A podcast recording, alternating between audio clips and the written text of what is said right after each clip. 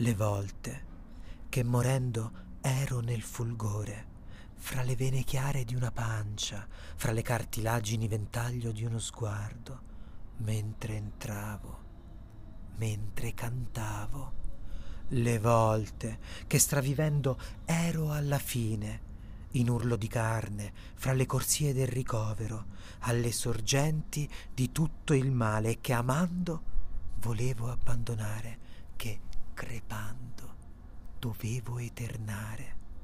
Le volte che ero quasi a due passi dall'abisso e dalla verità, che sembrava proprio qui la verità e mi si spaccava in petto una faglia di dolore.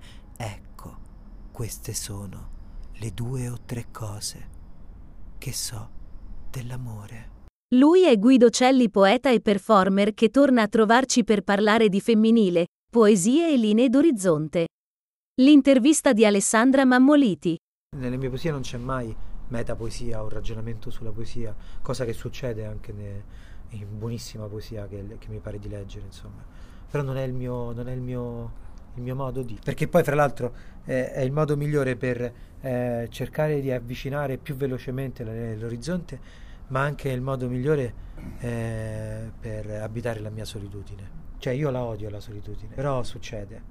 E il modo migliore per abitare la solitudine per me è scrivere. Eh, io in adolescenza in adolescenza anche attraverso i racconti di mio padre eh, che mi seducevano.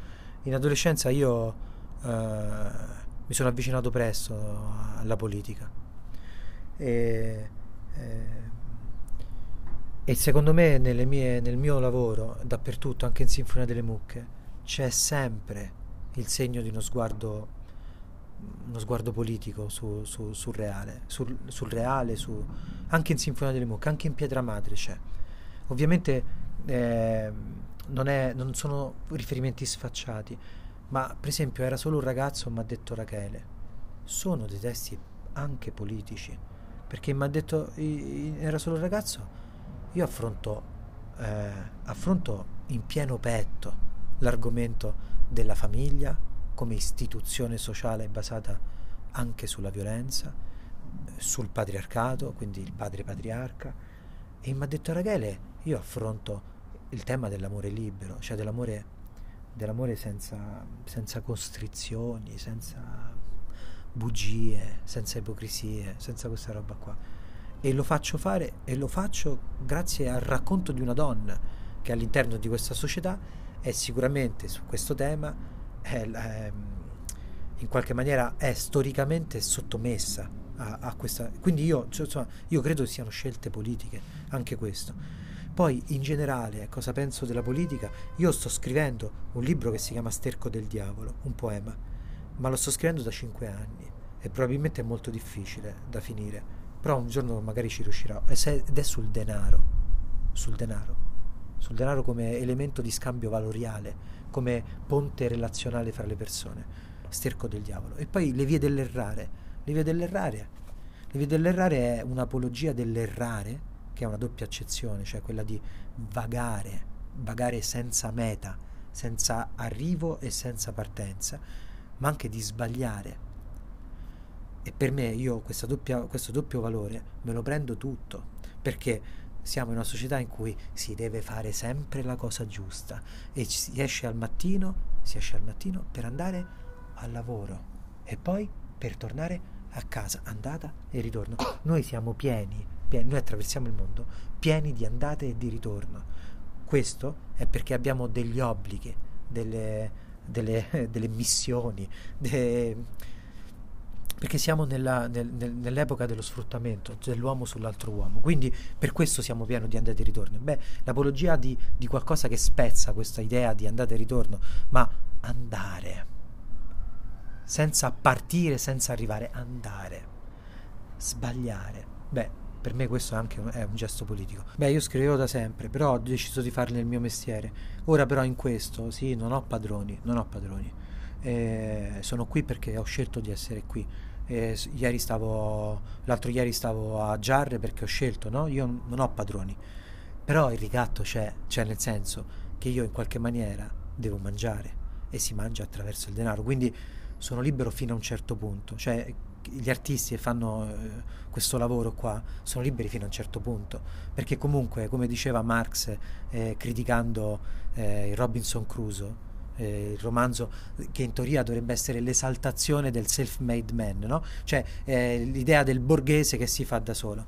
Robinson Crusoe dice un attimo, un attimo, se tu ci pensi, innanzitutto c'è venerdì, cioè tu fai tutto questo perché c'è qualcuno ed è il lavoro che lavora per te. E, l'altra cosa è che tutti gli strumenti che ti servono per fare i lavori, per costruire la capanna, per scavare, eccetera, eccetera, li hai presi dal naufragio. E il naufragio, il naufragio della nave, ti ha portato tutti questi strumenti e quegli strumenti sono frutto, sono frutto di, di, della produzione capitalistica, cioè dove qualcuno ha lavorato per qualcun altro, dove c'è estrazione di, di, di plusvalore. Quindi noi fuori da questa roba qua, noi saremmo sempre nel naufragio. Cioè, per quanti, per quanti, spazi di libertà ci vogliamo scavare, andiamo a vivere in campagna, cerchiamo di consumare di meno e facciamo questo, viva Dio perché sono scelte personali di felicità e va, ben, va benissimo, cioè come la mia è una scelta personale di felicità, ma non mi illudo di credermi libero totalmente perché la società non ti permette di essere libero totalmente, perché è una società fatta di illibertà, cioè non credo molto alla democrazia liberale, cioè per me è uno ossimoro, eh, lo stato delle cose è questo. E, e, e vedo pure la storia, ci sono stati tantissimi tentativi di cambiamento, ma la stessa società che noi viviamo è un cambiamento riuscito quando si è passato dalla società feudale a quella che viviamo oggi, è stato un successo, no? perché loro ci hanno provato e ci sono riusciti a cambiare la società. E ora viviamo una società diversa da quella società feudale. E secondo me succederà anche in futuro. In amore c'è uno sguardo verso il passato incredibile, cioè est- estremamente artigliato.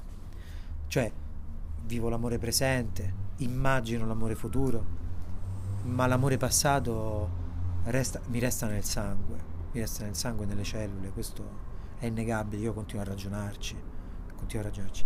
Mentre invece per quanto riguarda le cose mie, cioè la scrittura, le performance, in verità non ho per niente uno sguardo sul passato, ho uno sguardo solo al futuro, io uno sguardo solo alle prossime pubblicazioni, pro- alle prossime performance. Paradossalmente, con una parte del cervello non sono neanche qua, sono già a- a- al prossimo tour, a maggio. È assurdo, ho una, come una sorta di fame. Sarà che che mi sono costretto a essere operaio per 22 anni e una volta liberato mi insomma, non ho tempo per, per, pensare al passato, se no dovrei pensare ah quanti anni ho sprecato a fare questo. Non ci penso proprio. A parte non penso siano sprecati, ma in generale non ci, non ci voglio pensare. In questo non ci penso mai, in amore sì, tanto. e poi dopo il coppolo andrò a Lentini, ad Antudo Lentini, poi andrò allo studio d'arte di Valeria Cariglia in arte simmetro, lo studio d'arte si chiama Vastasa, studio d'arte ed è una sorta di, come, di secret eh, performance, un po' come questa, solo che al chiuso. E poi il mercoledì chiudo il tour siciliano a Enna, al Garage Arts Platform, che è un posto dove vado sempre. A ogni mio tour siciliano lì ci vado sempre, un po' come Casa di Simone. È diventata un una tappa fissa. Dopo Altamura, poi torno a Roma, poi Torino, poi torno a Roma e poi tour con Caterpillar, che è un grandissimo poeta, un grandissimo performer, un uomo di teatro bravissimo, e facciamo un tour insieme eh, con lo spettacolo teatrale tratto da Era solo un ragazzo. Abbiamo proprio scritto una pièce teatrale, cioè lì è teatro puro. Eh, c'è il mio sito internet che è www.guidocelli.com, poi c'ho la pagina Facebook, c'ho la pagina Instagram, sempre Guidocelli, tutto attaccato, senza virgole, cose, punti, non so, senza eh, proprio Guidocelli così, nudo. E se no contatti Alessandra Mammoliti che, che, diventerà il mio agente per il sud Italia. Io innanzitutto vengo in Sicilia non come si va a Milano, no? Che dice come va, come va a Milano? Ah, c'è aperto un locale, hanno aperto dei teatri, è interessante, è frizzante la vita. Io non vengo questa, io vengo per perdermi in Sicilia, da sempre, dalla prima volta, io vengo per naufragarmi, proprio per perdermi e ci riesco sempre perché ci sono dei posti che, che praticamente basta metterci piede e sei già perduto uno è Torrefaro, l'altro è quello che andrò a vedere, la Rocca di Cerere a Enna, un posto pazzesco. L'altro sarebbe anche l'Etna, che ho visto però dal treno andando a Giarre e che adesso rivedrò scendendo a Catania. È diverso rispetto ad andarci su, è molto diverso, però vabbè, ci sono stato già tante volte. E poi, e poi c'è tanto, c'è, cioè la Sicilia per me, la Sicilia mi abita continuamente, cioè io amo la Sicilia, amo, amo, anche, amo molto anche la lingua siciliana, e ne amo, ne amo, ne amo tutti, tutti i tasselli. Ho redo Chemonia Papireto perché è un atto d'amore verso una città come Palermo e verso una donna che amo molto e che identifico e plasmo attraverso, eh, attraverso le epoche fenice, cartaginesi, arabe della città di Palermo.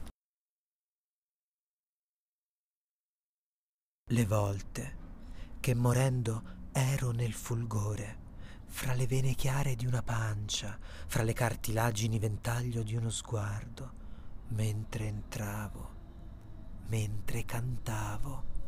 Le volte che stravivendo ero alla fine, in urlo di carne, fra le corsie del ricovero, alle sorgenti di tutto il male che amando volevo abbandonare, che crepando dovevo eternare. Le volte che ero quasi a due passi dall'abisso e dalla verità, che sembrava proprio qui la verità e mi si spaccava in petto una faglia di dolore. Ecco, queste sono le due o tre cose che so dell'amore. Il mio, il mio modo di intenderlo.